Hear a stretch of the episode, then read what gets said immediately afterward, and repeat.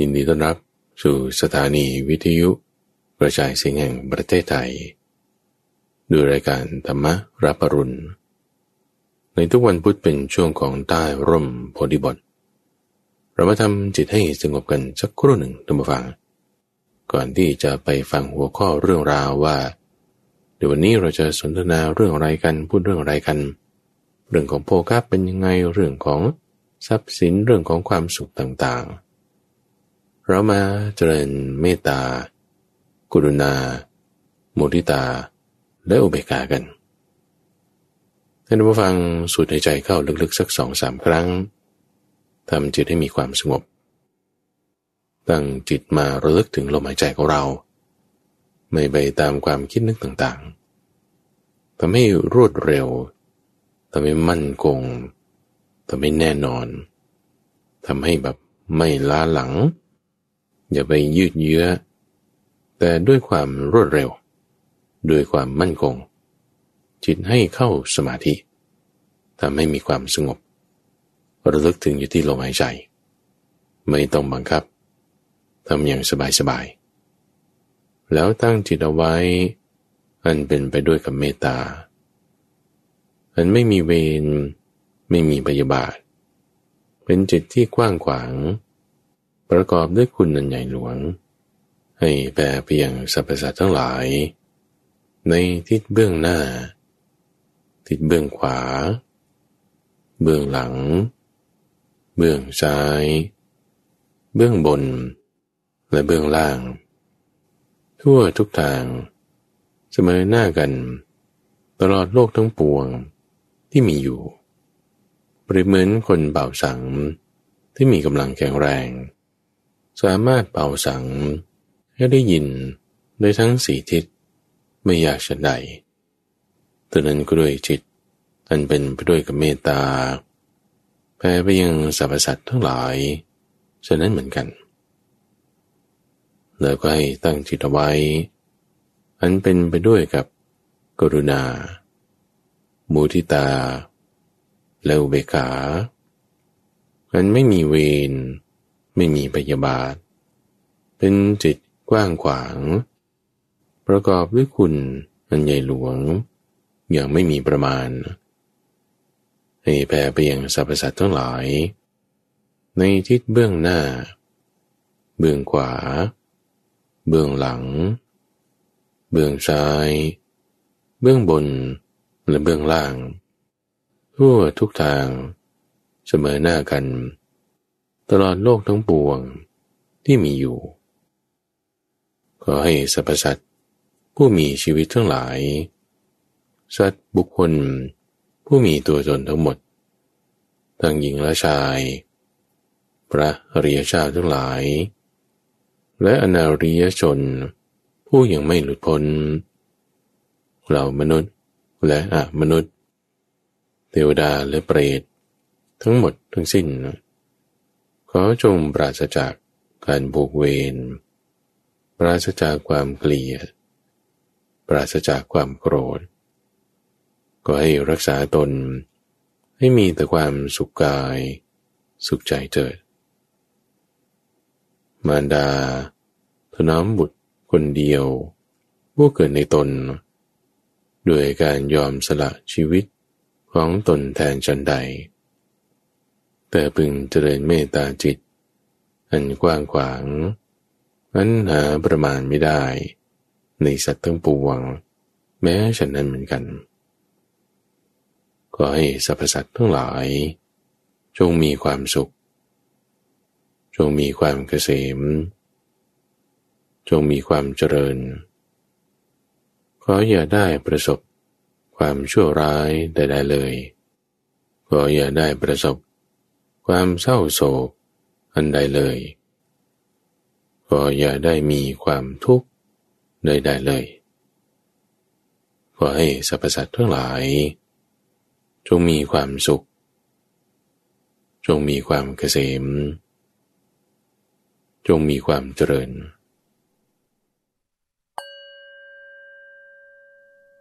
อ้าวแล้วท่านผู้ฟังหลังจากที่เราได้ทำจิต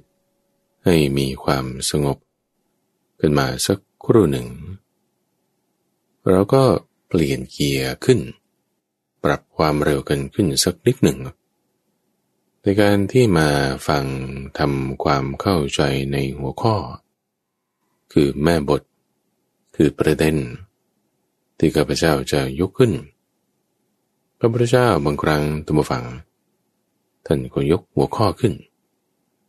ในเรื่องราวต่างๆคำพูดบทสนทนาเหตุการณ์อย่างนั้นอย่างนี้แล้วก็ยกหัวข้อขึ้นอธิบายสาวกรุ่นต่อๆมาจนมาถึงสมัยนี้ก็ยกหัวข้อนั้นตามขึ้นแล้วก็เอารายละเอียดที่ท่านได้เทศไว้จุดนั้นจุดนี้มาพูดให้ท่านผู้ฟังได้ฟังกันในทุกวันพุธเป็นช่วงของใต้ร่มโพธิบทที่จะเป็นการพานั่งสมาธิกันสักครู่หนึ่งแล้วก็ยกหัวข้อต่างๆเหล่านี้ขึ้นประเด็นที่ต้องการจะยกขึ้นในวันนี้คือเรื่องของการที่เรามักจะขอพรขอว่าเออเราให้ได้มีอายุวรรณะสุขะพละเวลาไปทำบุญพระก็ก็จะมีการให้พรนะว่าพรทั้งสี่คือจัตตโรธรรมาวัฏันติอายุวันโนสุขังพลังนี่มักจะได้ยินคำสวดนี้เสมอๆอายุวันนะความสุขพละที่ว่าเอาแค่สี่ข้อเนี่ยนะจริงๆเนี่ยมันมีมากไปกว่านั้นที่ว่าความสุขความสมหวังความปรารถนาใดๆที่ใครต้องการต้องมีต้องได้เนี่ยมันอะไรแล้วจริงๆนั้นหมายความว่าอย่างไรวันนี้ต้องการจะอธิบายในรายละเอียดข้อนี้เริ่มแรกก่อนผู้ฟังว่าไอ้พรสี่ประการจริงๆแล้วมันมีอะไรบ้างข้าพเจ้าก็ไปทำการรวบรวมมาจากเนื้อหาที่ได้เคยอ่านให้ท่านผู้ฟังฟังในช่วงของหลังพระสูตรเร็วๆนี้ก็เป็นพระสูตรที่ชื่อว่าจักรวัติสูตรท่านก็จะยกเรื่องของอายุวรรณะสุขะโภคะพละมีห้าอย่างมีโภคะด้วยนอกจากอายุวันโนสุขังพลังโภคะนี่ก็มีคือเงินทองหมายถึงแล้วถ้าเราไปดูในอิทธสูตรคือพูดถึงความที่ว่าสิ่งห้าประการนี้เป็นที่น่าปรารถนาก็จะมีเรื่องยศเรื่องสวรรค์เพิ่มขึ้นมายศนี่ก็หมายถึงตำแหน่งอำนาจความมีศักดาซึ่งถ้าเราเอาคำนี้เป็นเกณฑ์ในความหมายมันก็จะไปเจออีกคำหนึ่งคือคำว่าศักดาอยู่ในจุลกรรมวิพังคสูตรก็จะมีเรื่องอายุวรรณะความมีโรคน้อยความมีอำนาจมากความมีตระกูลสูงแล้วก็ความมีปัญญา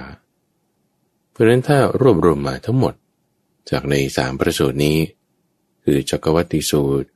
อิทธสูตรจุลกรรมวิพังคสูตรเนี่ยเราจะได้ธรรมะจำนวนทั้งหมดเก้าข้อด้วยกันเราจะมาทำความเข้าใจในทั้งเก้าข้อเหล่านี้ท่านผู้ฟังว่าในความหมายลึกซึ้งกว่ามันจริงๆเนี่ยหมายถึงอะไรคนเราก็ปรารถนาให้มีสุขภาพแข็งแรงคือมีโรคน้อยคนเราก็ปรารถนาให้มีอายุยืนนั่นคือมีอายุคนเราก็ปรารถนาให้มีความสุขมีเงินทองมีพละกำลังแข็งแรงมียศสูงใหญ่มีอำนาจมากมีปัญญาสูงเกิดในตระกูลสูงแล้วก็ตายไปก็ไปเกิดในสวรรค์และแต่ละอย่างละอย่างนี้คืออะไรอันดับแรกทำความเข้าใจก่อนว่าสิ่งเหล่านี้คือพรที่บอกว่าใครๆก็อยากได้ข้าพเจ้าจะเรียกในการที่เรามาอภิปรายทำความเข้าใจเนี่ยอันนี้เฉพาะในรายการของเรานะเรียกว่าพรเก้าประการแต่จริงๆในหัวข้อนี้ที่พระพุทธเจ้าตรัสเอาไว้ไม่มีแต่ได้รวบรวมมาทั้งหมดได้เรียกว่าเป็นพรเก้าประการจากในสามพระสูตรยกคำนี้คำว่าพรเก้าประการขึ้นเพื่อที่จะเป็นหัวข้อในการพูดคุยทำความเข้าใจของเราเฉพาะในช่วงของใต้ร่มโพธิบทนี้เท่านั้นข้อแรกคืออายุคนเราต้องการมีอายุยืนต้องการจะมีความสุขต่อไปเรื่อยๆนี่ข้อที่หนึ่งคืออายุสองคือวรรณะหมายถึงความสวยงาม ที่เขาไปตกแต่งหน้าตาฉีดเสริมผ่าตัดร้อยไหมทำศัลยกรรมก็เพราะวันนะกินคอลลาเจนทาครีมก็วันนะนี่แหละอยากให้สวยๆสวยวันสวยคืนหล่อล่ำนี่ก็ข้อที่สองคือวันนะและข้อที่สามคือความสุขความสุขในที่นี้หมายถึงแบบความสุขทั่วๆไปโดยรวมมีทั้งหมดสุขสมหวังเรื่องนั้นเรื่องนี้เรื่องการงานเรื่องอาชีพเรื่องการเดินทางไปไหนก็มีคนต้อนรับนี่คือความสุขทั่วๆไปในข้อที่สามข้อที่สี่นี่คือเจาะจงมาในเรื่องของโภคะโภคะนี่ก็คือเงินทองมีทรัพย์สินสมบัติแอสเซทในรูปต่างๆที่ดินอสังหาริมทรัพย์หุ้นตราสารหนี้ทองคำเงินสดนี่คือโภคะข้อที่ห้านี่คือพละพละนี่คือหมายถึงความมีกำลังความมีสุขภาพแข็งแรงแล้วในข้อนี้ถ้าเราจะเอาเรื่องของความมีโรคน้อยซึ่งท่านได้แจกแจงแยกเอาไว้ในหัวข้อของจุลกรรมวิภังคสูตรเนี่ยเอามารวมในข้อของพละนี่ก็ว่าได้เหมือนกันคือความมีโรคน้อยก็ต้องการมีพละกำลังมากเอาในข้อที่ห้าคือความมีพละรวมถึงความมีโรคน้อยด้วยส่วนในข้อที่หกนั้นคือศักดาศักดาเนี่ยหมายถึงมีอำนาจเราจะเอาหัวข้อในอิทธะสูตรมารวมด้วยกับเอาเรื่องยศมาใส่ในข้อของศักดาอำนาจคือถ้ามียศแต่ไม่มีอำนาจมันก็ลอยแขวนไว้เฉยๆก็ไม่ดีใช่ไหมหรือบางคนอาจจะไม่ได้มีตำแหน่งมียศแต่ว่ามีอำนาจมากอันนี้มันสำคัญกว่าเพราะฉะนั้นคำว่ายศถาบรรดาศักดิ์อำนาจพวกนี้ก็มาด้วยกันนี่คือหัวข้อที่หกส่วนพรในข้อที่เจ็ดนั่นคือการเกิดในตระกูลสูงสกุลที่มีอำนาจมากมีคนเยอะมีเงินทองใช้จ่ายเหลือเฟือใครได้ยินนามสกุลนี้แล้วก็แหมเกรงใจเกิดในตระกูลของคนนั้นนี่พรข้อที่เจ็ดที่ว่าใครๆก็อยากได้ว่าเกิดในตระกูลสูงส่วนพรข้อที่แปดนั่นก็คือมีปัญญาความมีปัญญาฉลาดล้ำไม่ใช่ว่าสวยใสไม่มีสมองไม่ใช่แต่ว่าสวยด้วยรวยด้วยฉลาดด้วยนี่เราก็มักจะพูดคำนี้กันฉลาดในที่นี้ก็คือปัญญาส่วนข้อที่เก้าว่าถ้าเมื่อตายไปแล้วก็ขอให้ได้ไปเกิดในสวรรค์ถ้าชาติหน้ามันมีจริงหรือว่าสวรรค์มีจริงฉันจากโลกนี้ไปมีความสุขในทั้งแปดข้อเหล่านี้แล้วแม้ตายไปก็ได้ไปเกิดบนสวรรค์นี่มันสุดยอดเลยดีมากๆเลยนี่คือพรทั้งเก้าข้อด้วยกันนะแต่บอกว่าใครอวยพรใครหรือถ้าเราได้รับพรข้อใดข้อหนึ่งในเก้าข้อนี้แม้แน่นอนว่าต้องดีแน่นอนเขาก็มักจะอวยพรกันในช่วงสงกรานต์ปีใหม่ตรุษจีนก็จะมีในเก้าข้อนี้อยู่เสมอไม่ว่าถ้าคนเจ็บไข้ได้ป่วยอยู่เอาขอให้หายจากโรคขอให้มีสุขภาพแข็งแรงนี่หรือถ้าคนทำมาหากินมันลำบากก็ขอให้เฮงเฮงรวยรวยถูกหวยติดต่อกันหลายงวดมีเงินทองใช้จ่ายเหลือเฟือนี่ก็เรื่องของโภคะหรือว่าในการที่แบบให้สวยให้หล่อให้ยังดูดีอยู่ถึงแม้จะอายุมากแล้วนี่ก็เรื่องวรรณะไม่เกินเก้าข้อนี้บางนี่คือโดยทั่วๆไปนะความหมายทั่วๆไปที่เรามักจะได้ยินกันแล้วถ้าใครอวยพรให้ก็อย่างที่ว่าว่าดีใจแน่หรือเราไปอวยพรใครสักคนใดคนหนึ่งได้ในเก้าข้อนี้นี่คนที่เขารับนี่โอ้เขาดีใจแน่นี่คือความหมายทั่วๆไปที่เราเข้าใจในทางผิวเผินคิดว่าไม่ต้องอธิบายมากไปกว่านี้ทุกฟังคืออันนี้มัน common sense อะมันโดยทั่วๆไปมันอยู่ในชีวิตประจำวันของเราอยู่แล้วมาทบทวนอีกครั้งหนึ่งนะหนึ่งมีอายุยืนสองมีวรรณะงามสามมีความสุขสี่มีโภคะเงินทองห้ามีสุขภาพแข็งแรงมีโรคน้อยหกนี่มียศถาบรรดาศักดิ์อำนาจใหญ่โตเจ็ดนี่คือมีตระกูลสูง คืออาจจะไม่ได้มีอำนาจมากแต่ว่าถ้าเกิดในตระกูลสูงก็มีคนนับหน้าถือตาแต่นี่ก็มีปัญญามีความฉลาดหลักแหลมบางคนอาจจะไม่ได้สนใจเรื่องอายุเรื่องความสวยงามความหล่อหรือเงินทองเท่าไหร่แต่ก็ปรารถนาความฉลาดปรารถนาปัญญาไม่ว่าจะให้เรียนจบได้สูงหรือมีปัญญาคิดวิเคราะห์นั่นนี่เป็นผู้นำอย่างรวมถึงการที่ว่าจะมีความคิดประดิษฐ์สิ่งต่างๆได้ได้อย่างหนึ่งนั่นก็อยู่ในข้อปัญญาแล้วก็ที่เก้านี่คือไปสวรรค์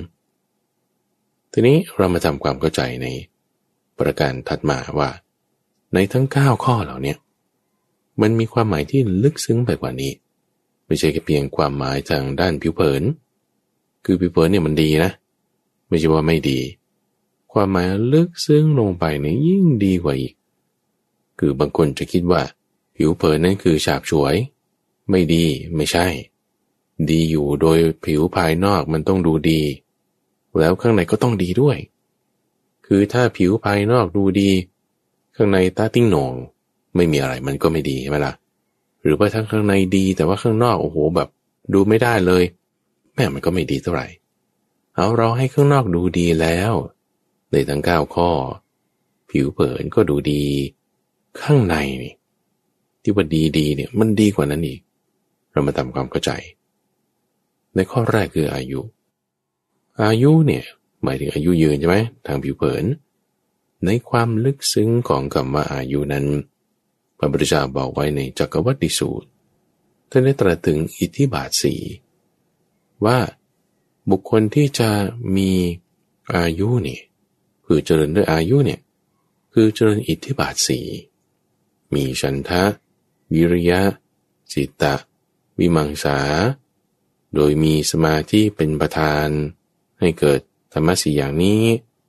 แล้วก็เอาไปใส่ไว้ในความเพียรที่สร้างสรรค์อย่างใดอย่างหนึ่งนี่คือการเจริญอิทธิบาทสี่ที่จะทำให้เจริญด้วยอายุอันนี้คือทำได้ในปัจจุบันเลยเราก็ไม่ต้องพึ่งหมอไม่ต้องพึ่งพยาบาลไม่ต้องพึ่งยาใดๆคือคุณทำได้ที่นี่เดี๋ยวนี้โดยการเจริญอิทธิบาทสี่เราก็ไม่ได้มีความหมายถึงความที่ว่าคุณมีอายุร้อยปีร้อยยี่สิบปีไม่ได้ถึงอย่างนั้นแต่ว่าด้วยความหมายในจิตใจว่าถ้าเราอยู่ด้วยเพียงเวลาแค่หนึ่งวันหนึ่งคืนนี่ท่านจึงพูดถึงอิทธิบาทสี่ว่าถ้าคุณมีอิทธิบาทสี่นะต่อให้แบบว่าไม่ได้ต้องพูดถึงทางผิวเผินว่าอายุสิบแปดปีตายสามสิบปีตายห้าสิบปีตายไม่ใช่ประเด็นละเพราะว่าถ้าคุณตายด้วยอายุอย่างน้อยหรือยังหนุ่มยังสาวยังสามารถทำงานอะไรต่างๆอยู่ได้แล้วตายไปเนี่ยและในขณะที่คุณทำงานยังมีชีวิตอยู่คุณเจริญอิทธิบาทสี่มีอิทธิบาทสี่เป็นประธานฉันทะวิริยะจิตตะวิมังสาตั้งเอาไว้ไอ้ความเป็นอยู่ที่มีมานี่มันมากแล้วนะแล้วมันยังดีกว่าถ้าเปรียบเทียบเอากับคนอายุร้อยปีแต่ว่าแบบไม่มีความเพียรเป็นคนสังฆตายไม่ทำประโยชน์อะไรเพื่อสังคมเราก็อยู่ไปวันๆกินข้าวไปวันๆความมีอายุอยู่ของเขาร้อยปีเป็นแบบไม่มีประโยชน์อะไรไม่มีความเพียรเนี่ยมันเป็นความอยู่ที่แบบอยู่เฉยๆอยู่เปล่าๆอยู่ไม่มีสาระอยู่ไม่มีแก่นสารอยู่เหมือนไม่อยู่นะมีชีวิตอยู่ร้อยปีก็เหมือนไม่มีแต่ถ้ามีชีวิตอยู่แค่สามสิบปีเอาโอ้จะทำประโยชน์ได้มากโอ้สามสิบปีนี่สุดยอดเลยถือว่าอายุยืนโอเคนะอันนี้คือต้องการจะเปรียบเทียบให้เห็นถึงในภายในความหมายลึกซึ้งลงไปเนี่ยของอายุเนี่ยไม่ใช่ดูแค่ตัวเลขแต่ดูที่คุณธรรมภายในว่าที่ผ่านมีมาเนี่ยมีอิทธิบาทสี่ไหม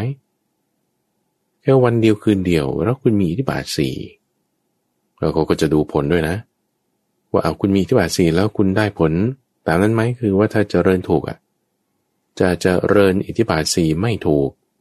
ไอ้ความเพียรที่ตั้งไว้อย่างสร้างสรรค์นั้นมันก็จะยังไม่เกิดแต่ถ้าเจริญอิทธิบาทสี่ไม่ถูกสิ่งที่แบบว่าต่อมาต่อมามันไม่ใช่แค่ผลภายนอกเช่นบางคนอาจจะคิดประดิษฐ์สิ่งใดสิ่งหนึ่งเอาด้วยการเจริญอิทธิบาทสี่ไว้อันนี้ก็คือทางโลกทั่วไปไป เป็นทักษะเป็นความรู้เป็นศิลปะอย่างใดอย่างหนึ่งแต่ถ้าบอกว่าเราตั้งไว้แบบเอาที่สุดคือโลกุตรธรรมนี่ความเพียรอย่างสร้างสรรค์นี่คือบรรลุเป็นพระอรหันต์นะพระพุทธเจ้าบอกไว้ว่าตัวพระองค์จะมาเป็นพระสัมมาสัมพุทธเจ้าถึงพระสารีบุตรจะมาเป็นอัครสาวกเบื้องขวาเหล่าภิกษุทั้งหลายที่จะบรรลุพระอรหันต์ต่างที่สำเร็จได้นั้นก็เพราะว่าเจริญอิทธิบาทสี่สูงสุดนี่มันเหนือโลกไปจุดนี้เลยแล้วถ้าคุณเจริญอิทธิบาทสี่จนได้บรรลุธรรมชีวิตที่ว่าคุณเจริญทำมาแค่วันเดียวคืนเดียวแล้วจากนั้นตายเลยเนี่ยนะโอ้โหที่วันเดียวคืนเดียวที่คุณแบบอายุยืนแล้วนะในการที่ทำให้ได้สำเร็จถึงจุดนี้แต่เพราะนั้นตัวเลขมันเป็นแค่ผิวเผินอายุเท่าไหร่ใช่ไหมแต่ภายในนี่สำคัญกว่าแล้วถ้าเรามีตัวเลขอายุยืนแล้วภายในจิตใจของเราความหมายที่ลึกซึ้งลงไปมากกว่าตัวเลขนั้นคือทางจิตนั้นมีอิทธิบาทสี่ไหมอยู่ด้วยคุณธรรมนี้ให้เกิดประโยชน์อันใดอันหนึ่งหรือไม่แล้วประโยชน์ที่คุณตั้งไว้มันก็ยังมีต่อไปอีกว่าเป็นประโยชน์ทั่วๆไปเป็นประโยชน์ในทางโลกนั่นก็ดีถ้าจะให้ดีขึ้นไปอีกก็เป็นประโยชน์ในทางโลกุตระในการบรรลุธรรมขั้นสูงนี่คือการใช้อิทธิบาทสี่ซึ่งในรายละเอียดท่านผู้ฟังข้าพเจ้าคิดว่าจะยกมาอธิบายในอีกวาระหนึ่งอันนี้คือยกหัวข้อรายละเอียดพอคร่าวๆให้ท่านผู้ฟังได้ทราบถึงก่อนว่าในพรเก้าประการข้อแรกอายุมันมีความหมายที่ลึกซึ้งลงไปมากกว่าตัวเลขที่บุคคลอายุยืนแต่ด้วยการดูคุณธรรมคืออิทธิบาทสี่ซึ่งในคำว่าอายุเนี่ยก็จะมีปรากฏอยู่ในทั้งจุลกรรมวิพังคสูตรแล้วก็อิทาสูตรด้วยในอิทาสูตรนั้นพูดถึงปฏิปทาอันเป็นที่ให้เจริญแห่งอายุคำอธิบายนั่นก็ต้องมาอยู่ในจักรวัฏสูตรในข้อของอิทธิบาทสี่เรื่องของอายุส่วนในจุลกรรมวิพังคสูตรเนี่ยท่านได้ตรัสถึงการไม่ฆ่าสัตว์การที่วางท่อนไม้สัตรามีใจเอ็นดูกรุณาหวังความไม่ตายหวังความให้มันมีชีวิตอยู่ในสัตว์ทั้งหลายซึ่งถ้ารวมทั้งสองข้อนี้ก็เป็นข้อปฏิบัติทั้งทางกายและก็ทั้งทางใจทางกายนั้นคุณก็ไม่ฆ่าสัตว์ทางใจนั้นคุณก็มีอิทธิบาทสี่นี่ความหมายในคำว่าอายุเนี่ยจะครบถ้วนไปเลยคนที่ว่าเจริญเมตตาให้กับสรรพสัตว์ทั้งหลายมากๆนี่นะคุณจะได้ข้อนี้ความที่ไม่ฆ่าสัตว์มันก็ต้องมีเมตตาไงแล้วบวกอิทธิบาทสี่ไปด้วยอีกเนี่ยโอ้ดีมากคุณมีอายุยืนแน่นอนถ้ามีคุณธรรมคือความเมตตาไม่ฆ่าสัตว์มีจิตกรุณาในมันและมีคุณธรรมคืออิทธิบาทสี่อันนี้จะเป็นปฏิปทาให้มีอายุยืนไม่ว่าจะตัวเลขเท่าไหร่ก็ตามนี่คือในข้อที่หนึ่งในยะที่มันละเอียดลงไปส่วนในข้อที่สองท่านฟังพรเก้าประการคือคำว่าวันนะทั่วๆไปก็คือให้สวยให้หล่อให้ขาวให้ดูดีให้นุ่มนวลให้เด้งแหมให้แบบว่าร่างกายของเรามันเป็นแบบนี้นี่คือคำอธิบายที่เขาจะแบบใช้กันนะท่านฟังในพระไตรปิฎกเช่นสิ่งที่มันควรดำเช่นผมอย่างเงี้ยก็ควรจะดำสิ่งที่มันควรจะขาวเช่นผิวแต่ผิวหน้าขาวด้วยใสด้วยโอ้ให้มันขาวให้มันใสเลยนี่คือหน้าทั่วๆไปใช่ไหมทีนี้ในภายในความหมายที่ลึกซึ้งลงไปอีกไม่ใช่แค่ผิวเผินนั่นคือเรื่องของศีลไงศีลศีลแปลว่าปกติศีลของเราเนี่ยท่านผู้ฟังถ้าเรามีศีลห้าศีลแปดศีลสิบศีลสองร้อยยี่สิบเจ็ด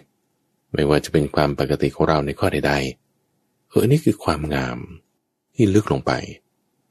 ถ้าเปรียบเทียบนะท่านฟังคนที่สวยมากเลยแล้วก็แบบดูดีด้วยคืออะไรที่ตามอธิบายเนี่ยทั้งหล่อล่ำทั้งสวยเช้งสูงโปร่งขายาวมีหมดแต่ว่าโอ้โหสัมสอนมากเลยโอ้แบบสมสู่ไม่เลือกหน้าโอ้แล้วก็ยังแบบเจ้าชู้ก็ล่อนที่สุดในโลก เราก็ยังแบบว่าด่านี่ด่ากราดคำหยาบนี่พร่างพรูออกจากปากเต็มที่เลยจิตใจนี่คิดประทุษร้ายมีแต่คิดจะโกงมีแต่คิดจะได้โอ้ยแบบว่า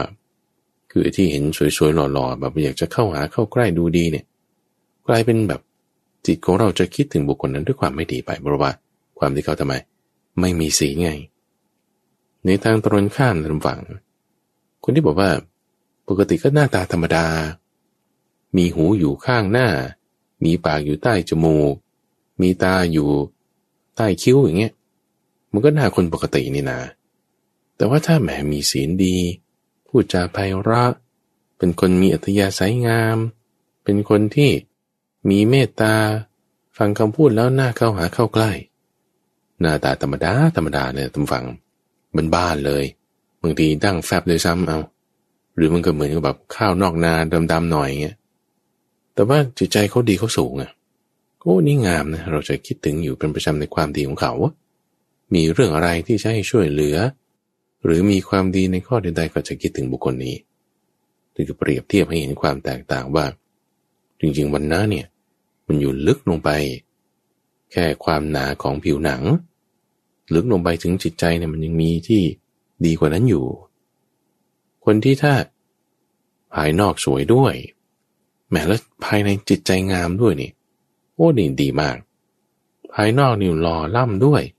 แล้วเป็นคนมีจิตใจดีด้วยพูดจาดีด้วยโอ้นี่คือแบบว่าทั้งภายนอกภายในดีหมดเลยในจักรวรรดิสูตรท่านพูดถึงเรื่องศีลคือศีลห้าศีลแปดของเราเนี่ยแหละแต่เป็นพระภิกษุก็เป็นศีลปาติโมกข์เราจะสังเกตอีกประการหนึ่งได้ก็คือว่าคนที่บางทีก็ไม่ได้ต้องแต่งหน้าอะไรมากเราคือไม่ได้ค่อยใช้ครีมอยู่เป็นประจำคือครีมเนี่ยท่านผู้ฟังที่เราใช้อยู่เป็นประจำนี่นะมันก็จะแบบซึมอยู่ตลอดไงต่อให้คุณหน้าสดตื่นมามันก็เด้งเลยเพราะว่าไม่รู้เราครีมมันมาอย่างนี้แต่ว่าถ้าคนที่ก็ไม่ได้ใช้ครีมเท่าไหร่ไม่ได้ไปทำศัลยกรรมมาก็หน้าธรรมดาบ้านๆนี่แหละแต่ว่าเออบางทีเราจะเห็นสังเกตได้ว่าผิวพรรณมีความผ่องใสแล้วก็มีน้ำมีนวลมีสีสันสวยงามนี่หนึ่งประวัติสีเนี่ยรักษาได้หนึ่งสองมันก็ต้องมีเรื่องการภาวนาด้วยให้จิตใจดีสวยงามแล้วมันก็ออกมาทางร่างกายทางวรรณะได้อย่างบางทีเราเห็นครูบาอาจารย์พระเจ้าพระสงฆ์ที่ว่าก็เหมือนกับมีผิวพรรณเปล่งปลั่งมีน้ำมีนวลทั้งนั้นที่ว่าตั้งอายุมากแก่แล้วเนี่ยคนในก้อนนี่แหละมีศีลมีกัลยาณธรรมอยู่ภายในนอกจากเรื่องของศีลแล้วความหมายที่ลึกซึ้งในข้อหนึ่งก็คือความไม่มักโกรธถ้าคนที่มักโกรธด่ากราดอยู่ตลอดเวลานี่คือมันไม่งามอย่างที่เปรียบเทียบไปฟังในตอนแรกคือถ้าในชาตินี้คุณอาจจะงามอยู่แต่แบบโกรธอยู่เรื่อยๆมองคนอื่นเนี่ยก็ด้วยสายตาแห่งความเกลียดชังด้วยสายตาแห่งความไม่พอใจจะฆ่าจะแกล้งจะขูดเอาเลือดเอาเนื้อต่อให้คุณสวยในชาตินี้ใช่ไหมหล่อในชาตินี้เนี่ยชาติหน้าเกิดไปก็จะเป็นคนไม่งามไม่สวยขี้เหร่โอ้ยเรื่องเยอะแยะทางฝั่งในนิทานชาดกเนี่ยอยู่รวมถึงธรรมบทด้วยอย่างพระนางโรหินีสวยอยู่ก็จริงแต่ว่าเดินมาเป็นขี้กลางเดินมาเป็นโรคผิวหนังก็เพราะว่าด้วยความโกรธความขัดเคืองในชาติก่อนหรือว่านางปัญจปาปีเอาในชาตินั้นเกิดเป็นนางทาสด้วยความโกรธในพระปัจเจกพุทธเจ้าที่มาบิณฑบาตก็เลยเอาขี้ดินไปใส่ให้ซะในบาตรเนี่ยโอ้เกิดมานี่เป็นผู้ที่มีความผิดปกติห้าประการที่มือที่เท้าที่หน้าของเธอก็เลยคนไม่สวยเป็นคนแบบดูแบบวันหน้าซามมากๆเลยเห็นแล้วก็แบบขยะขยงเหมือนเห็นอสูรเห็นปีศาจไปนั่นก็เพราะว่าความมักโกรธในชาติก่อนทีนี้ถ้าตรงกันข้ามกันก็คือเป็นคนมีจิตใจงามมองคนอื่นด้วยสายตาแห่งคนที่มีความรักใคร่กันเข้ากันได้ดีเหมือนนมผสมกับน้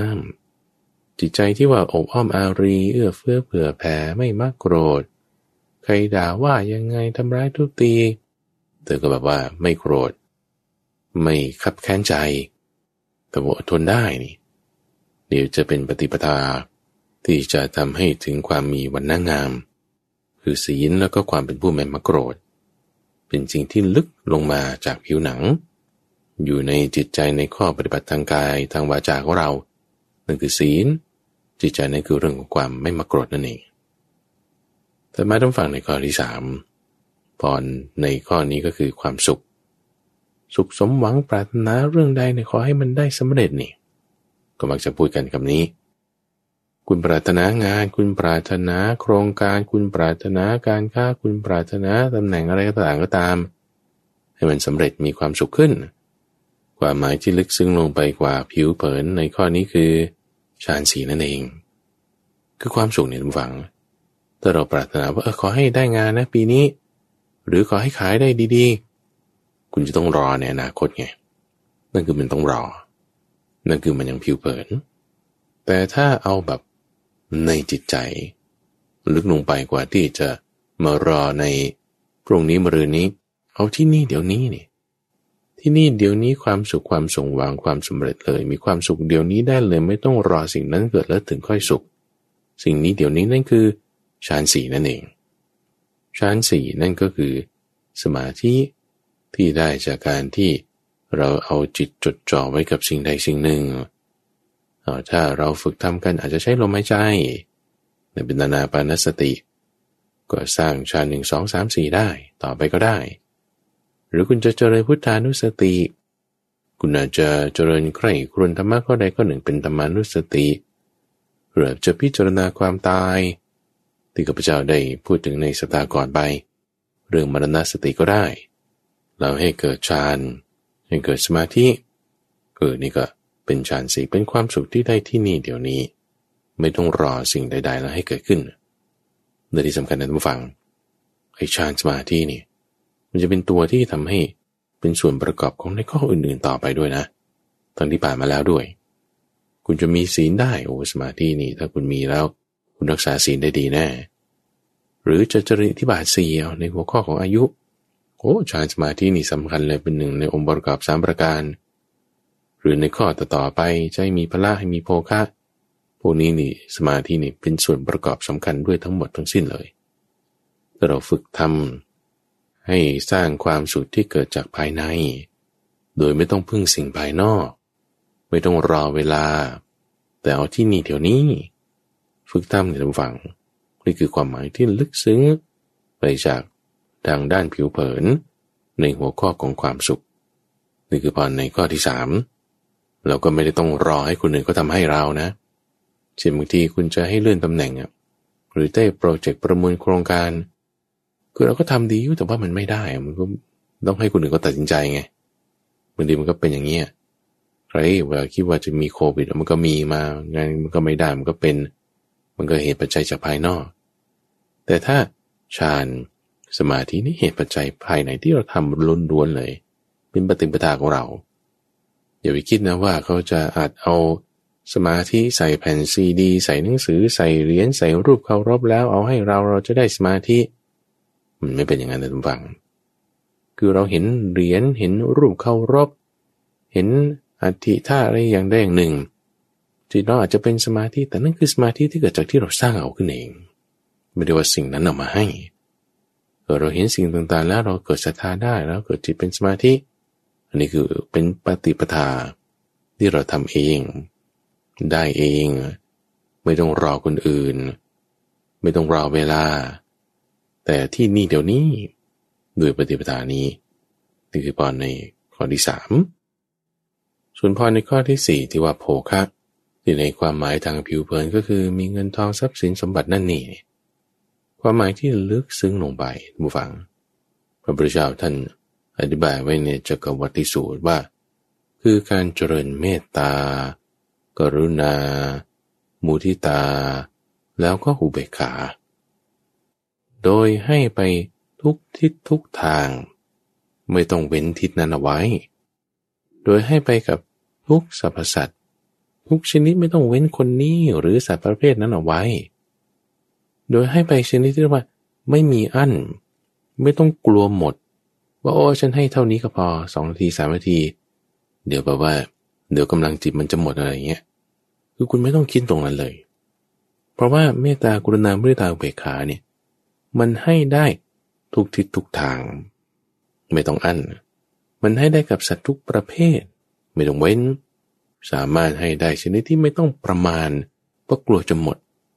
คือไม่ต้องประมาณเลยให้ได้ใครขอเอาให้ไม่ต้องขอก็ให้ด้วยไม่ต้องคิดถึงก็แบบให้ด้วยถึงลักษณะว่าพรหมวิหารสี่เนี่ยคุณเจริญไปเนี่ยมันยิ่งกว่าโภคะในความที่ว่าโภคะเนี่ยใช้แล้วหมดในความที่ว่าบางทีโภคะเสื่อมหายไปได้คือหมดเนี่ยหมายถึงว่าคุณใช้ไปใช้ไปเงินมันก็ล่อยหลอลงล่อยหลอลงใช่ไหมถ้าไม่หาเพิ่มหรือถ้าคุณไม่ใช้เก็บไว้เฉยๆมูลค่ามันก็ลดแล้วเพราะเงินมันเฟ้อหรือเอาถ้าคุณมีการลงทุนให้มันเพิ่มอยู่เป็นประจำแต่ถ้าเกิดถูกไฟไหม้เกิดถูกน้ำท่วมผิวเผยแล้วในทางโภคะเนี่ยมันสูญหายได้ใช้แล้วก็หมดก็ดื่นแย่งไปก็ยังสามารถเอาไปใช้ประโยชน์ของเขาได้เพราะว่ามันเป็นไม่ใช่เป็นของเฉพาะเราอ่ะเป็นของสาธารณะท่านเรียกเงินทองทรัพย์สินสมบัติมันไปอยู่ในกระเป๋าใครมันก็บริการคนนั้นมันก็เห็นคนนั้นเป็นหัวหน้าแต่ถ้าเมตตากรุณามุทิตาอุเบกขานะมันขโมยกันไม่ได้หมายความว่าถ้าเราไม่ให้เนี่ยเขาก็ไม่ได้ไงแต่เมื่อเราให้เท่านั้นก็จึงได้เราก็ให้แล้วมันไม่มีหมดคือมันยิ่งให้แล้วมันยิ่งเพิ่มด้วยซ้ำเราจะเลยเมตตาอยู่เรื่อยๆเมตตาอยู่เรื่อยๆจนฟังจิตใจมันก็มีเมตตามากขึ้นเรื่อยๆยิ่งใช้ยิ่งเกิดยิ่งใช้ยิ่งเกิดไม่เหมือนทรัพย์ตรงที่ว่ายิ่งใช้ยิ่งลดต่อให้มีโรการลงทุนบางทีสูญหายมันเป็นของสาธารณะแต่ว่า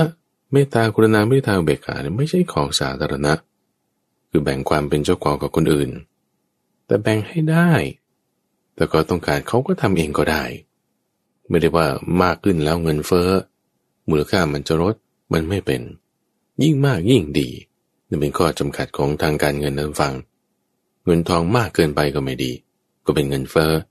น้อยเกินไปก็ไม่ดีก็เป็นเงินฝืดพอดีพอดีจะว่าดีมันก็ไม่ก้าวหน้าหรือไม่พอแต่ว่าเมตตากรุณามุทิตาอุเบกขาเนี่ยยิ่งมากยิ่งดีน้อยก็ดีมีพอประมาณจะเถียงว่าไม่ดีก็ไม่ได้เออมันดีหมดตลอดเยี่ยมไหมล่ะนี่คือความหมายที่ลึกซึ้งลงไปของคำโภคะต้องเน้นย้ำตรงนี้นะท่านฟังว่าไม่ใช่แค่เมตตาอย่างเดียวยังกรุณา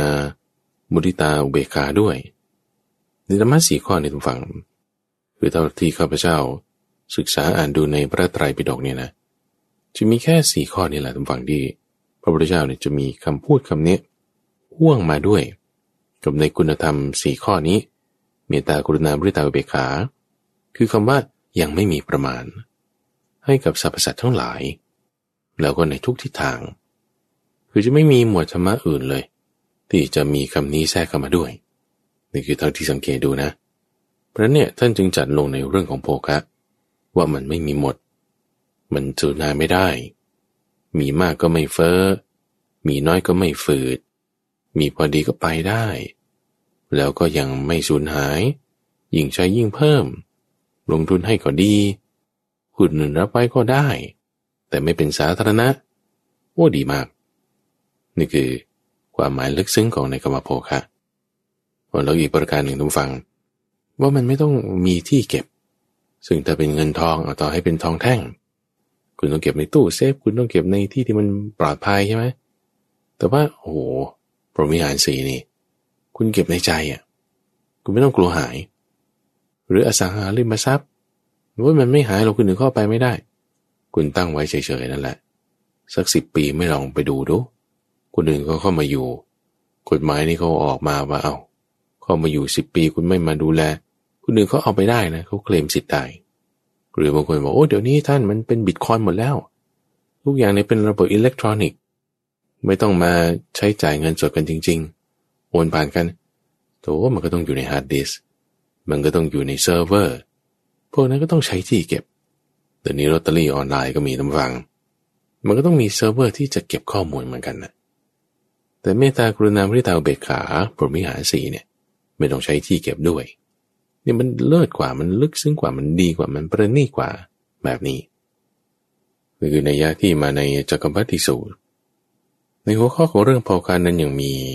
ในจุลกรรมวิพังคสูตรด้วยก็คือเรื่องการให้ทานว่าการให้ทานเนี่ยเป็นปฏิปทาที่ทำให้มีโภคะเพราะนั้นมันก็จะมีสองนัยยะทุกฝั่งที่มีความหมายลึกซึ้งมากกว่าการที่มีเงินทองมากเฉยๆคือการที่เราให้คนที่ไม่ให้หรือให้ไม่ได้เหมือนว่าคือเขาไม่มีคุณไม่มีไงคุณตระหนี่เอาไว้คือมีก็เหมือนไม่มีสมมติคุณมีห้าร้อยแต่ห้าร้อยเนี่ยจะให้สักร้อยหนึ่งให้สองร้อยห้าสิบไม่ได้อะห้าร้อยนี่คือไม่มีเพราะคุณใช้จ่ายไม่ได้ไงไม่ต้องพูดถึงว่าจะจ่ายยังไม่อั้นคือมันอั้นเอาไว้มันก็จึงเหมือนไม่มีเออคุณบอกว่าจะเก็บไว้ให้ลูกก็ให้ลูกก็ให้ได้ไงทำไมคุณถึงให้ได้อ่ะอ๋อเพราะว่าก็มีไงถึงให้ได้ก็นี่ไงคือให้เพราะว่าคุณมีไงอู้แล้วทำไมต้องให้เฉพาะเจาะจงคนก็มันเป็นโภคะไงมันมีข้อจำกัดตรงนี้ในความที่เป็นเพียงผิวเผินไงแต่ถ้าคนที่เขามีมากจริงๆเนี่ยเขาให้ได้ไม่อันให้ได้เยอะให้ได้ไม่จำกัดไม่ต้องเป็นเฉพาะบางคนต้องมามีหลักเกณฑ์มาให้ใครไม่ให้ใครให้ครึ่งหนึ่งไม่ให้อีกครึ่งหนึ่งอะไรเงี้ยคือมันไม่จำเป็นต้องมาอั้นไว้และความสามารถในการให้นี่แหละจึงบ่งบอกถึงความสามารถที่ว่าคุณมีคุณจะให้ได้คุณต้องมีมากกว่านั้นคุณจะให้ได้ไม่อั้นคุณมีไม่อั้นคุณมีอั้นเท่านี้คุณก็ให้ได้เท่านี้ไอ้ความที่ว่ารู้จักให้รู้จักเนื้อนาคุณได้จึงเป็นปฏิปทาในการที่จะไม่เกิดโภคะได้นี่คือในพรข้อที่สี่เรื่องของโภคะคือเงินทองทรัพย์สินสมบัติต่างๆส่วนพรข้อที่ห้าท่านผู้ฟังรวบในกรรมมีโรคน้อยแล้วก็มีพละกำลังแข็งแรงสมบูรณ์มีสุขภาพดีอาจจะไม่ใช่แค่ว่ากล้ามเป็นมัดๆคือความมีสุขภาพแข็งแรงกับความมีวันนั้นมันจะแตกต่างกันบางคนเนี่ยสวยอยู่ภายนอกแต่ว่าแบบไม่แข็งแรงอ่อนกระโปรงกระเปียกอยู่ภายในแต่บางคนอาจจะมีสุขภาพแข็งแรงแต่ผิวพรรณซามดูไม่งามคือในข้อพละมีกำลังมีโรคน้อยเน้นคือเน้นเอาเรื่องของสุขภาพสุขภาพแข็งแรงสมบูรณ์นั่นคือความหมายโดยทั่วๆไปผิวเผินลึกซึ้งเข้าไปในบุฟังนี่คือมีกำลังจิตกำลังจิตไม่ใช่ว่ากำลังจิตธรรมดาธรรมดาแต่กำลังจิตธรรมดาธรรมดาคือฌานสมาธิที่ว่าไปแล้วมีความสุขอยู่ในภายในสิ่งภายนอกจะเป็นยังไงฉันไม่แคร์จะมีความสุขได้อันนี้ดีลึกลงไปอีกท่านผู้ฟังคุณมีกำลังถึงขนาดที่ว่าทำลายกิเลสกำจัดกิเลสที่อยู่ในจิตใจของเราเนี่ยออกไปได้โอ้นี่มีกำลังจิตสูงมากทั้งกำลังปัญญากำลังสมาธิกำลังศีลคุณต้องมีถึงขนาดที่ว่าทำลายกิเลสที่อยู่ในจิตใจเราท่านจึงพูดถึงคนที่มีกำลังเนี่ยดูได้ตรงที่ว่าไม่ได้มีกล้ามเนื้อใหญ่ๆแต่ในความหมายลึกซึ้งนั้นคือดูที่ว่ามีเจโตวิมุตติปัญญาวิมุตติประกอบกันในลักษณะที่ให้อาสวะมันเกิดไม่ได้ที่ให้ละอาสวะทั้งหมดออกไปได้นี่คือกำลังจิตเนี่ยมันสูงถึงสมาธิและปัญญาให้กำจัดกิเลสออกไปนี่คือความมีกำลังเพราะฉะนั้นบางทีเป็นไข้แบบคนนอนติดเตียงแบบลุกขึ้นไม่ได้ต้องใส่แพมเพิร์สหรือต้องให้เขาสวนหนักสวนเบาร่างกายนี่ก็ไม่มีต้องให้อาหารทางสายยางหรือให้น้ำเกลือทางท่อแต่ว่าถ้าจิตใจนะคุณบอกว่ามีกำลังถึงขนาดตัดกิเลสได้เห็นความเป็นของไม่เที่ยงในกายปล่อยวางได้หมดโอ้นี่คือมีพละกำลังมากอย่าว่ามีกำลังน้อยเลยกำลังจิตสูงขนาดนี้ร่างกายนี้เอาต่อให้พวกที่แข็งแรงสมบูรณ์อะพอถึงเวลาเป็นสโตรกอย่างเงี้ยโอ้แบบกล้ามเนื้อมากๆสุขภาพแข็งแรงคนเราเดี๋ยวนี้ทุกฟังเป็นสโตรกเนี่ยมันง่ายนิดเดียวเป็นมะเร็งมันก็ไม่ยากมันไม่มีเหตุปัจจัยเสี่ยงอะไรมันเหมือนจับฉลากเอาเราคิดว่าเราออกกำลังกายแข็งแรงสมบูรณ์แต่นั่นคือผิวเผินเฉยๆแต่ว่ากำลังจิตจริงๆมันคือตรงนี้ที่ว่าคุณมีกำลังจิตกำลังสมาธิกำลังปัญญาตัดกิเลสได้ไหมอันนี้สำคัญเพราะว่าถ้าเรามีกำลังขนาดนี้แล้วเนี่ยนะชาติต่อไปนี่กำลังนี่มันสำเร็จประโยชน์แล้วชาติต่อไปเนี่ยคุณไม่ต้องมาหากำลังแล้วคือมันมันได้ต่อไปถึงชาติหน้าแต่ยังมีชาติที่ห้า หก เจ็ดแต่ไม่มีชาติที่แปดแน่ แล้วถ้าเผื่อเอาความหมายลึกซึ้งถึงเจโตวิมุตติปัญญาวิมุตติละอาสวะเนี่ยคือชาตินี้ชาติสุดท้ายแล้วเลยเอาสุขภาพร่างกายใช่ไหมคือมีร่างกายสุขภาพแข็งแรงเนี่ยชาตินี้เท่านั้นนะตายใช่ป่ะหมดก็หมดแล้วตรงก่อนตายนั่นน่ะหรือตายปุ๊บปั๊บด้วยอุบัติเหตุพละกำลังนี่รักษาความตายไม่ได้นะพอเริ่มชาติหน้าใหม่ต่อไปคุณต้องบิ้วอัพใหม่นะไอ้พละที่สร้างมาชาตินี้นี่คือหมดประโยชน์เลยนะใช้อะไรไม่ได้เลยโอ้มีแค่ช่วงเวลานี้เท่านั้นแต่ถ้ามีเจโตวิมุตติปัญญาวิมุตติเนี่ยต่อไปและต่อไปได้ประโยชน์เต็มที่ในข้อนี้เพราะฉะนั้นถ้าเราเห็นคนเจ็บออดๆแอดแอดอย่าไปคิดว่าเขาอาจจะไม่มีพละกำลังมีโรคมากมันอาจจะไม่แน่มันอาจจะความที่ว่า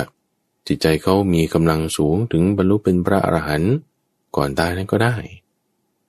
ทีนี้ในความที่ว่ามีโรคมากในบางครั้งบางคราวอาจจะเป็นผลของกรรมอาจจะเป็นผลของการเตรียมตัวไม่สม่ำเสมอทีนี้มันเป็นเรื่องของกรรมมาเนี่ยก็แสดงว่าในภพก่อนชาติก่อนนั้นได้มีการไปเบียดเบียนสัตว์ไว้มากมีการแกล้งมีการทำร้ายแต่เกิดจะไม่ถึงตายคือถ้าฆ่าให้ตายเลยนั้นจะเป็นปฏิปทาในการที่ทำให้มีอายุสั้นแต่ถ้าแค่เบียดเบียนทำร้ายทุบตีมันอันนี้จะเป็นปฏิปทาทำให้มีโรคมากแต่ถ้าเราไม่เบียดเบียนทำร้ายทุบตีสัตว์มีเมตตากับมันหวังความกรุณาอันนี้ก็จะเป็นปฏิปทาที่ทำให้มีโรคน้อยรายละเอียดนี้มาในจุลกรรมวิปังคสูตรส่วนในข้อที่ว่าประกอบด้วยเจโตวิมุตติปัญญาวิมุตตินั้นรายละเอียดนี้มาในจักรวัตติสูตรคือในเรื่องความมีพละกำลังแล้วก็ความมีโรคน้อยคือถ้าเราพูดถึง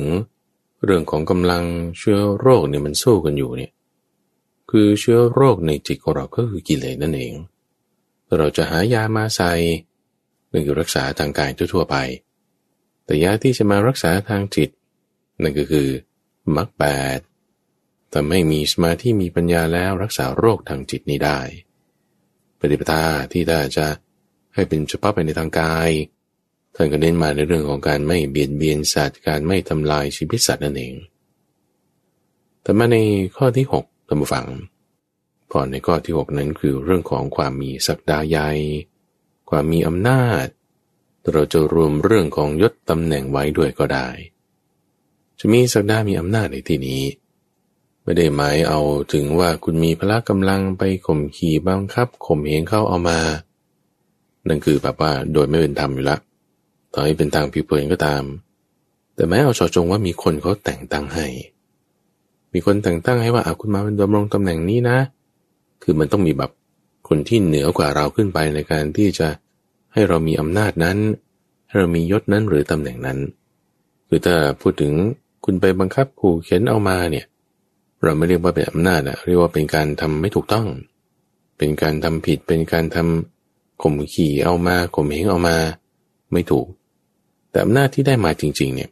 คือต้องมีคนอื่นเขาให้คำว่าคนอื่นให้เอาไม่ว่าจะเป็นคุณเป็นเสมียนเอาเขาแต่งตั้งให้คุณเป็นผู้จัดการหรือว่าเราเป็นเจ้าของบริษัทของเราเองคุณก็ต้องมีลูกค้าไงลูกค้าก็มาซื้อของจากคุณบ้างหรือคนที่เขาจะให้เงินคนที่เขาจะมาใช้บริการอันนั้นแหละเขาให้อำนาจคุณ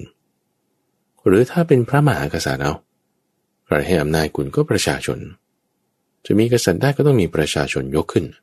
อภิเษกขึ้นโดยตั้งตัวแทนผ่านทางเหล่าพวกอำมาตย์พวกข้าราชบริพารพวกนั้นก็ยกกษัตริย์ขึ้นอภิเษกเป็นพระราชานั่นก็ว่ามีคนอื่นยกขึ้นให้ต้องมีคนมอบให้อำนาจต่างๆนี่ก็ตามให้เป็นไปโดยธรรมแล้วถ้าเป็นกรณีของพระเจ้าจักรพรรดิล่ะก็เพราะว่าจักรแก้วมอบให้จักรแก้วนี่ก็เป็นบุญญาบารมีที่ว่าท่านกระทำมาสร้างมาสิ่งนั้นเนี่ยจึงเป็นสัญลักษณ์ปรากฏขึ้นมอบความเป็นพระเจ้าจักรพรรดิให้ได้เติมพูดถึงการเจริญสติปัฏฐานสี่ได้ตรัสไว้ในจักรวัตติสูตรนี่ยาวมากเลยว่าให้พึ่งตนพึ่งธรรมยกความยิ่งใหญ่ที่จะยิ่งใหญ่ที่สุดก็คือความเป็นพระเจ้าจักรพรรดิตกตามลงไปจนถึงสมัยที่คนมีอายุสิบปีฆ่ากันตายอย่างหมดเกลี้ยงเลยก็ยังต้องพึ่งธรรมพึ่งตนจนกระทั่งมารุ่งเรืองยิ่งใหญ่อีกครั้งหนึ่ง มีจักแก้วปรากฏขึ้นนั่นก็อาศัยสติปัฏฐานสี่นี่คือความหมายลึกๆนะในเรื่องของอำนาจเรื่องของตำแหน่งเรื่องของยศนั่นคุณต้องมีสติทีนี้นอกจากนี้ในจุลกรรมวิปังกสูตรท่านยังพูดถึง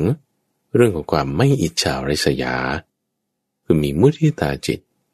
ในความที่ว่าใครได้ดียังไงก็ตามเราก็ยินดีเราก็พอใจเราก็อนุโมทนาไม่อิจฉาตาร้อนไม่ริษยาขนพองแต่ว่าเป็นคนที่มีมุทิตากับคนอื่นนอกจากสติปัฏฐานสี่แล้วความที่เรายินดีในความสำเร็จของคนอื่นอย่าไปคิดว่าเขาข้ามหน้าข้ามตาเป็นรุ่นน้องทำไมขึ้นไปก่อนได้หรือว่าทำงานน้อยทำไมดีกว่าฉันได้ในโดยอิจฉาริษยาเนี่ยมันจะทำให้ไม่มีอำนาจมันจะไม่จิตใจของเราเศร้าหมองมันจะทำให้มียศต่ำแต่ถ้าด้วยจิตใจดีสูงความที่จิตใจสูงเนี่ยหวังต่อให้คนอื่นเขาข้ามหัวเราไปเราต่ำต้อยเลียดเตี้ยดิน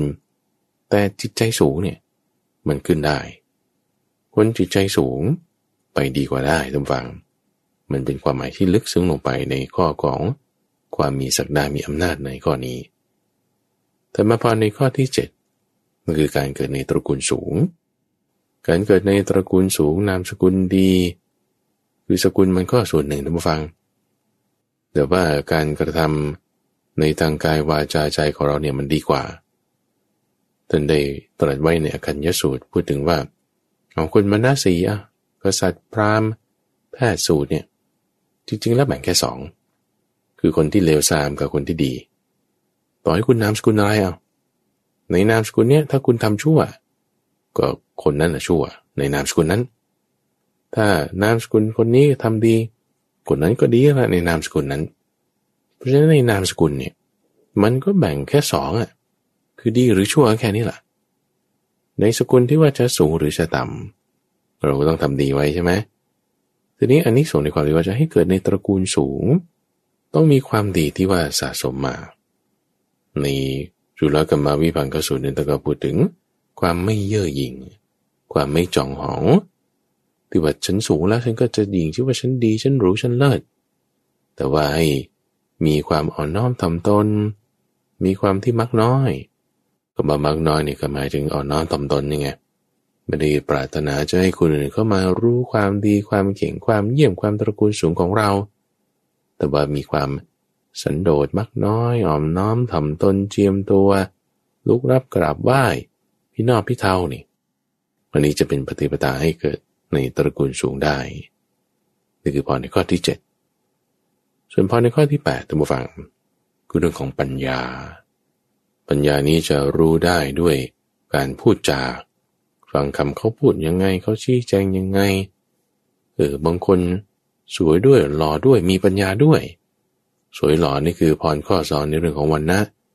แม้มีปัญญาฉลาดล้ำพูดจาฉะฉานเออนี่คือพรในข้อที่แปดปัญญาก็ไม่ใช่ปัญญาผิวเผินในการพูดจาตัวนั้นแต่มีความคิดลึกซึ้งมีอินโนเวชั่นมีประเด็นใหม่ๆที่คุณคิดได้เจาะจงได้ชี้แจงแถลงการให้คนอื่นเข้าใจต่อได้นี่โอ้ความจะมามีปัญญาตรงข้อนี้ท่านผู้ฟังมันมีหลายชั้นอยู่แล้วในความผิวเผินของมันด้วยนะในความผิวเผินที่ว่ามันมีหลายชั้นลึกลงไปลึกลงไป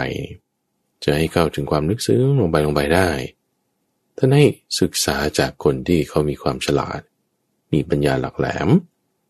ฉลาดหลักแหลมล้ำที่สุดเลยก็คือสามารถที่จะเข้าไปเจาะแทงกิเลสได้ผิวเผินความรู้ศิลปะการงานทักษะบางอย่างรู้แล้วมีปัญญาเนี่ยแต่มันนั้นเพิ่มกิเลสเช่นในเรื่องของการเมืองการปกครองในระบอบบางสมัยอย่างเช่นในช่วงยุคก่อนสงครามโลกครั้งที่หนึ่งครั้งที่สองเนี่ยระบอบการเปลี่ยนแปลงการปกครองในยุโรปนี่เปลี่ยนแปลงกันมากมีคนมีไอเดียกันใหม่ๆขึ้นมาเป็นระบบสังคมนิยมระบบประชาธิปไตยแบบนั้นแบบนี้อ่าทีนี้นี่คือทักษะนี่คือศิลปะนี่คือไอเดียที่เขามีปัญญาคิดค้นขึ้นขึ้นเป็นแบบนั้นแบบนี้ขึ้นมาเนี่ยมันกลับแฝงด้วยกิเลสมากทำให้คนเนี่ยจากที่มีราคะอยู่ก็มีราคะมากขึ้นมีโทสะอยู่ก็มีโทสะมากขึ้นมีโมหะอยู่ยิ่งมีโมหะมากขึ้น คุณเลยได้รบกันฆ่ากันถึงมีปัญญานะแต่ว่าปัญญาดังทำให้กิเลสมันเพิ่มแต่ปัญญาที่ดีจริงๆต้องทำให้กิเลสนั้นลดลงเอาแล้วถามว่าตรงไหนล่ะมันจะกิเลสลดลงก็ทำกุศลธรรมไงนักบวชคนไหนผู้ประพฤติพรหมจรรย์คนไหนที่เขาทำกิเลสลดลงลดลงอยู่ได้แล้วท่านทำมายังไงนะความดีเป็นยังไงความชั่วเป็นยังไงทำอะไรไม่ดีแล้วทำอะไรดี